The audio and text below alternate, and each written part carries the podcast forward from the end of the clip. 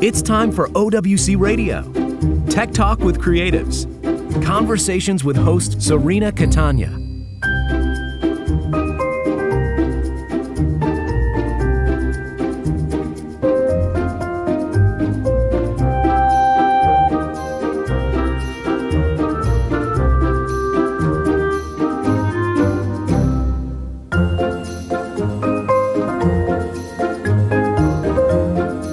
This is Serena Catania with OWC Radio. Steve Bannerman is the CEO of a company called Real by Fake, and I want to talk to him about his journey with Foster Boy, which you heard in part one last week, and which we're continuing here because it's a fascinating film and there's some wonderful stories about post production and wanted to talk to Steve about that. How are you this morning, Steve? Well, I'm doing extremely well for a Monday. Thank you. How are you?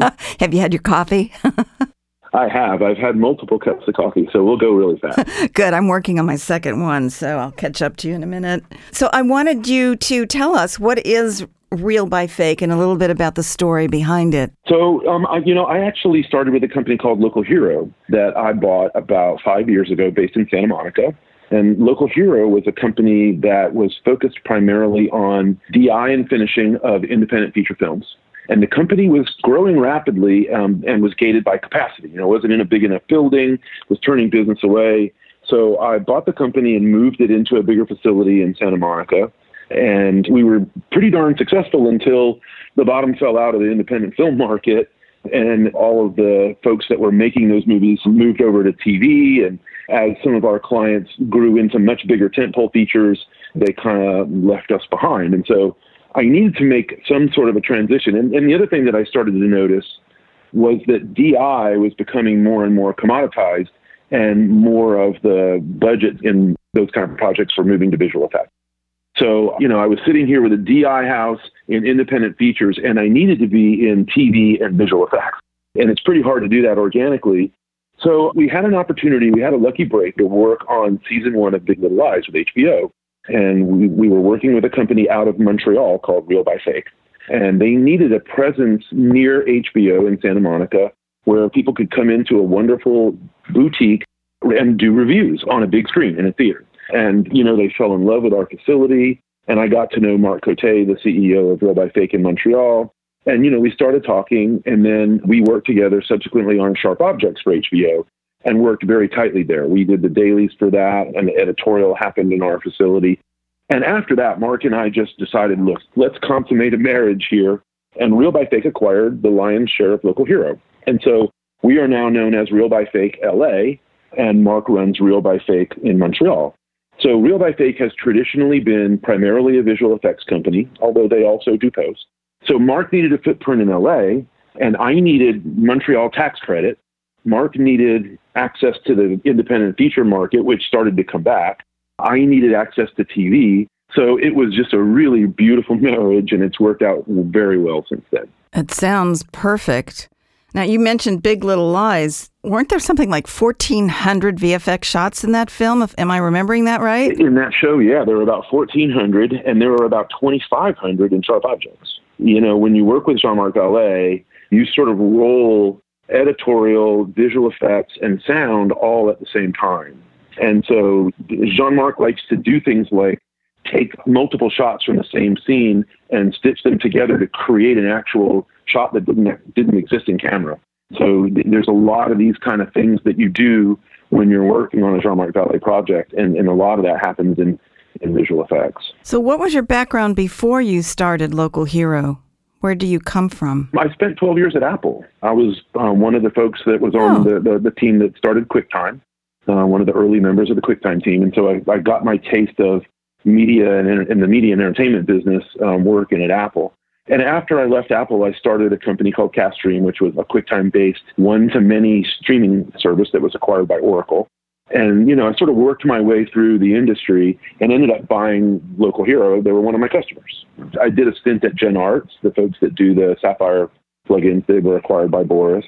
And I also did a stint at Assimilate, the folks that make Scratch, running sales and marketing for both of those companies. I think we've been circling around each other for years, and I'm just now putting it together. I've been around for a long time. Well, so have I. yeah, so have I. All right, so you went from Apple, you had your journey, you started Local Hero, which now is Real by Fake, and we meet on this wonderful film called Foster Boy. Tell us about your involvement and what your company is doing or has done for that film. We did a lot on that film. We did dailies, we did DI, we did visual effects, and we did the final mastering and delivery for the movie. We also worked very closely with the DP Ben Kufrin to do things like create the LUTs for the show and set the looks for the show. We designed the workflow Bible for the show. So we were pretty heavily involved from the minute that they were into pre pro, picking lenses and cameras, all the way through the final delivery. And we're still doing final deliveries for this movie. And it's a movie that just recently got distribution. Uh, they've been they've been in the in the festival circuit for a long time, so we've been we've been doing some deliveries for them for a while. How many versions did you have to create of that film in order to solve your distribution demands? Well, you know, that's funny you should bring that up, right? Because when they first started out in the festival circuit, it was the classic DCP type distribution, right? Where you're showing it on a big screen in a theater. And then when COVID came along, everything turned virtual. And so at that point, some people are requesting different versions of ProRes. It's a 4K movie. You're doing 4K ProRes deliveries. Some people can't show 4K, and so there, you know, there's a 2K ProRes. Some people are, you know, requesting H264s. It's all over the map these days. If the festivals are going to remain virtual for any length of time, I'm hoping that they're all going to start generating some consensus in what formats they want to start showing people. I think that'll come. I think these last couple of years has taken the festival circuit a little bit by surprise and they're all adapting and I think the virtual the virtual method is here to stay, and some of us love it and others don't, but I, I, really do think that's the future. Are you doing the titling or any of the captioning as well for this? Like, I, I don't know how many languages it's going to end up being recorded in. We do things like titles and credits, but not subtitling and captioning. So, opening titles and end credits and stuff like that, we do. Oh, well, you did just such a great job. We have so much to talk about, and I know that you're on a schedule. So, I'm going to try to make this brief, but take this little media card from start to finish and take us on a journey with us, starting out, of course, in the prep phase when you're deciding what you're going to shoot with and how you're going to shoot. So tell us about the cameras that you used and what formats you were on 4K. So tell us about the cameras that you were using. Yeah, so again, I'm gonna I'm gonna speak for Ben Kufrin, the DP, and Youssef Delara, the director, because those were the guys that actually sort of made these decisions we were working with them uh, based on those decisions to create LUTs and stuff. But you know, if you if you look at this movie, it's got quite a a moody feel and it's a bit dark and it's 4K. And they needed to, they wanted to shoot it in 4K. And you have to cast your memory back. This movie was shot a couple years ago when there weren't that many 4K cameras to choose from. And since there was a, a sort of a, a lot of dark scenes in the movie, they wanted a 4K camera that responded really, really well in low light. So they basically used three cameras. The two A, A and B cameras were the Panasonic VariCam Pure cameras, and the C camera was a Panasonic EVA1, which was uh, used for some stunt and driving scenes and some steady, uh, Steadicam shots. The format that we shot was VRAW, 12-bit, uncompressed, and we use the Codex Pure recorders uh, to capture. If you look at the workflow, you're capturing to the recorder. We did the dailies in our facility. So the movie was shot between Los Angeles and Chicago. The movie set in Chicago, and it was shot mostly in you know Chicago, but a, lot of it was shot in L.A. And part of the reason they shot a lot of it in L.A. was because a some of it was set in L.A., but the movie was meant to be in this sort of fall time frame, the you know late fall time frame, but according to the schedule, they weren't able to get to Chicago to shoot until December. It was kind of weird. So they needed to do some shooting in LA, actually in Pasadena, and sort of make that feel and look like Chicago so that they could do it earlier in the year. So our dailies pipeline in our facility in Santa Monica was built on Assimilate Scratch and SilverStack. And one of the reasons why we like Scratch is because the transcode speeds are really good. You know, we, we edited this movie in Adobe Premiere. So we created ProReses and we also created H264s that we put up on the web on Frame.io, but also on iPads for the directors to take a look at. What was the approval process on the film? So, I mean, obviously, the dailies approval process is that's a discussion that goes on between the director and the DP, making sure that they got the shots. There was quite a bit of reshooting on this movie. This is a movie that was edited one time, then edited again. They did some pickup shots again at the end. An interesting way that this movie kind of morphed itself and grew itself into the, the final product that it is today.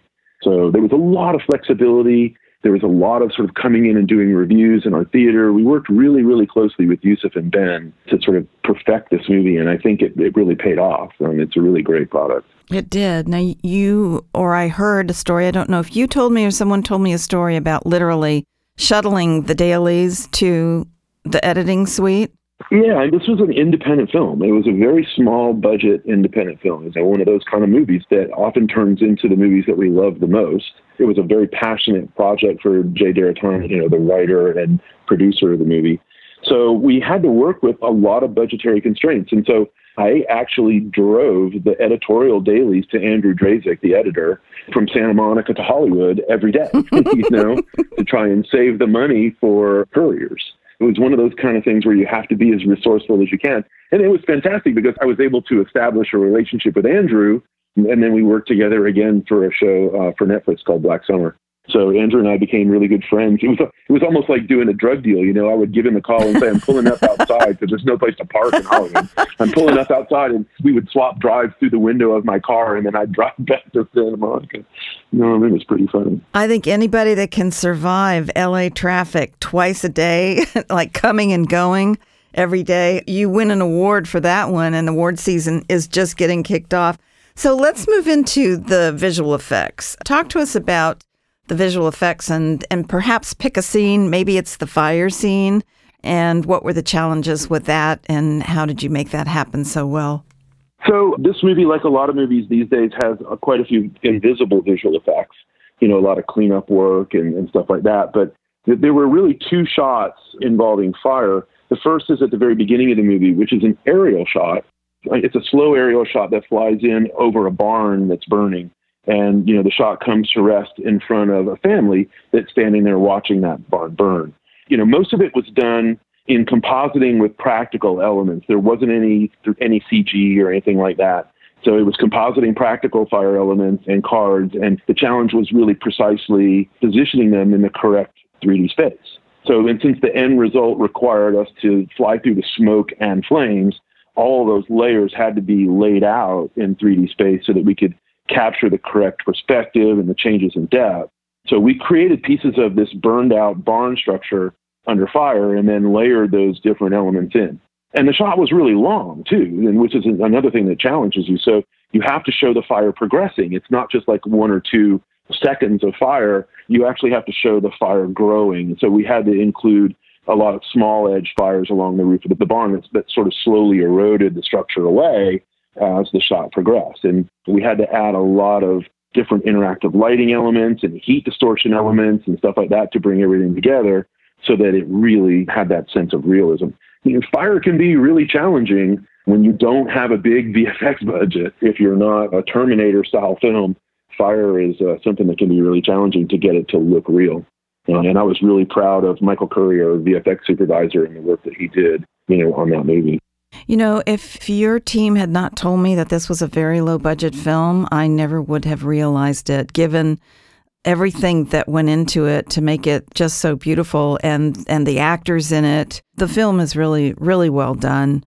So, how hard is it in the time of COVID to keep your business going and find good people and work with them? How are you adjusting to all of that? Well, you know, there's obviously some challenges. I mean, the biggest challenge is to find work. You know, the people thing, in some respects, is made a little bit easier by COVID. One of the challenges that we've had all along, being in Santa Monica, especially with visual effects, is attracting really talented people to want to drive to the west side. You know, those folks live in places like Silver Lake or they live in Hollywood or North Hollywood, and they don't really want to commute. And so we basically have been able to set our entire team up to work remotely now. So instead of having a bullpen where you, you know, we have 15 VFX seats in LA and 80 up in Montreal. And so instead of having everybody together in a VFX bullpen, we now have folks working remotely. So they don't have an hour or an hour and a half commute each direction every day. They're by definition a lot happier. Uh, and I can also attract folks that would just like say, no way, I'm not making that drive to work on projects with us since we can set them up remotely. Well, you know, there was a time, and I think it was around the time you were first setting the studio up in Santa Monica when Santa Monica was quote unquote the place to be. And everyone had started migrating there. But I guess it's hard to to buck the establishment, which has been on the other side of town for for so long. I'm sitting here and I'm thinking of all of my times in post production houses, surrounded by editing suites everywhere, and lunches and coffees and clients in and out, yeah. and you know you're working with your editor. And I'm missing all of that. I think there's positive things to the lockdown in that we are getting a lot of work done and we're concentrating. But there's also that team and creative aspect of the post the post process, which I have the utmost respect for.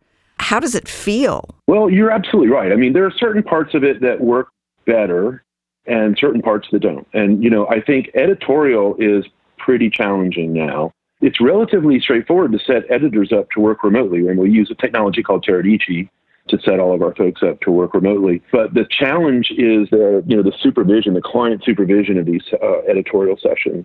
You know, we use Evercast for the clients to be able to work in teams. In my mind, everybody's really struggling to get used to this new workflow. Editors are used to working a certain way. They have all of their keyboards and their shortcuts, and they have the the mouse, the, the weird mouses that they like, and they have the weird monitors that they like. And, you know, it's really straightforward to support those kind of things in a facility when you have 10 of them, you know, 10 editors and AEs. When they're all working remotely and some of this stuff doesn't work very well, some of these folks have um, constrained bandwidth and, and yet they still have these expectations. It's like, well, if I can't have my environment crafted exactly the way I want it, then I'm not going to be able to be productive and I'm not going to be able to work very well and everybody's having to get used to this new way of working. I think that over time it'll get better and better and better, but that's a bit more challenging. I think the most challenging thing is doing color. We still really haven't found a great way to do color remotely. So we still do our color in person in our theater. Um, we're lucky. We have a really, really big theater. So it's easy to be spaced 20 feet apart. We limit the number of clients that can attend the session to two and then we have a colorist and a producer. So there's a total of four people in the room. We have some very, very strenuous and stringent cleaning protocols and sanitizing protocols in between every session and things like that. But you're right. Gone are the days of massively stocked refrigerators and sushi chefs in the facility and that kind of thing. This doesn't happen, yeah. even for commercials. I mean, it just doesn't happen anymore. You know, you do what you need to do to get by and get it done. Well, you read my mind. That was going to be my next question was about color. I mean, I'm sitting here looking at two very large monitors while I'm talking to you. And even though I have quote unquote balanced them as best you can in a non professional color facility, there's slight differences in the color in each monitor. And that's one thing that the client really needs to be there to approve the color. I love watching colorists work. It's like watching painting, you know, yeah. uh, watching somebody create a beautiful painting. Absolutely. And, and talk to us a little bit about the color in the film because you had some challenges and some reasons why I'm sure the color differed in certain sections of the film than it did in others. Do you want to talk about that? Sure, yeah. I mean, you know, there were there were really sort of three main looks to this movie. Most of the movie had a very cool gray look, the sort of outdoors in Chicago in the late fall kind of thing. A lot of the movie took place in a jail as well because of one of the, the main characters, Jamal, was a kid that grew up in the foster system and he ended up spending some time in jail and the jail kind of carried forward that cool look. And then there was the courtroom scenes. A lot of the movie spent time in a courtroom. We wanted the courtroom to sort of, again, feel kind of dark and moody. You know, you had African American characters in the movie. Louis Gossett Jr. was the judge Ben spent a lot of time um, shooting the, the, you know the judge looking up, right, to sort of you know convey a little bit more power for the judge. But then you also had Matthew Modine and Evan Handler, whose skin tones couldn't be more opposite from Louis Gossett Jr., right? You know, you wanted to maintain the drama and the darkness of the room, yet you still had to maintain the skin tones of the different actors that were in these scenes, and you had to carry those things and track them through and so it created some challenges there. And then there were also these scenes where you were outdoors, like for instance, you know, where Jamal finds a new family, right? And the new family really, really loves him. And so you want the warmth of that environment to be conveyed in their house and outside in their yard and things like that. And so you know, you have a completely different look and feel there. And then the third uh, environment is a flashback where Jamal flashes back to his past, where he was things like you know, raped and abused and stuff like that. Even in his new family, where you know there was another foster child in the same family at the same time that was abusing him unbeknownst to his new parents. And so, you know, you had the defocus and the blurs and things like that that convey the flashback scene. So it was a real challenge to sort of create a continuity that wove a common thread all the way through this movie when you had moods changing so dramatically. And so Toby Marticius was the colorist for this movie. I think he did a fantastic job. He did a very good job. He did. I was watching the film and I was watching the scenes in the courtroom where Shane and Matthew were standing next to each other. Uh-huh.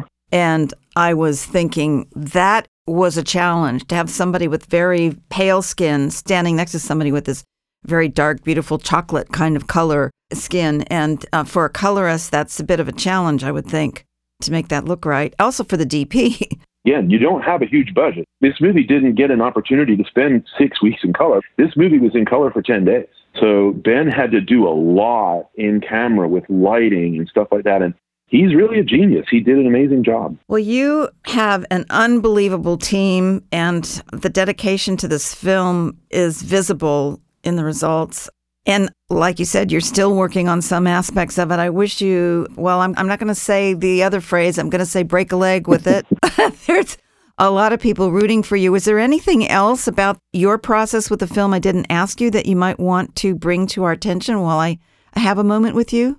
Well, I mean, I think the one thing that helped this movie with meet its budgetary goals and its creative goals at the same time was to design a true end-to-end process where if we're the ones that are processing the dailies, then we can be sure that we can online and conform the movie very efficiently and when we do that, we know that pulling visual effects plates is going to go a lot more smoothly. When we have visual effects and DI, right, working together and simultaneously in concert, we know that process can be a lot smoother and a lot more efficient, and you can do a lot more in the time that you have so that you don't waste time sending things back and forth from different companies.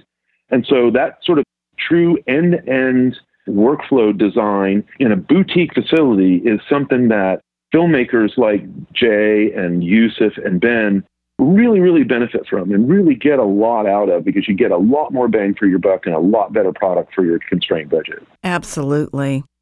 So, first of all, go into something that you really feel for, that you have a big heart for, plan, organize, and make sure that you deliver and you work really hard.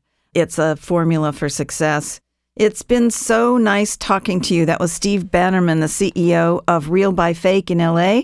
We're saying hello to your partner, Mark Cote, in Montreal.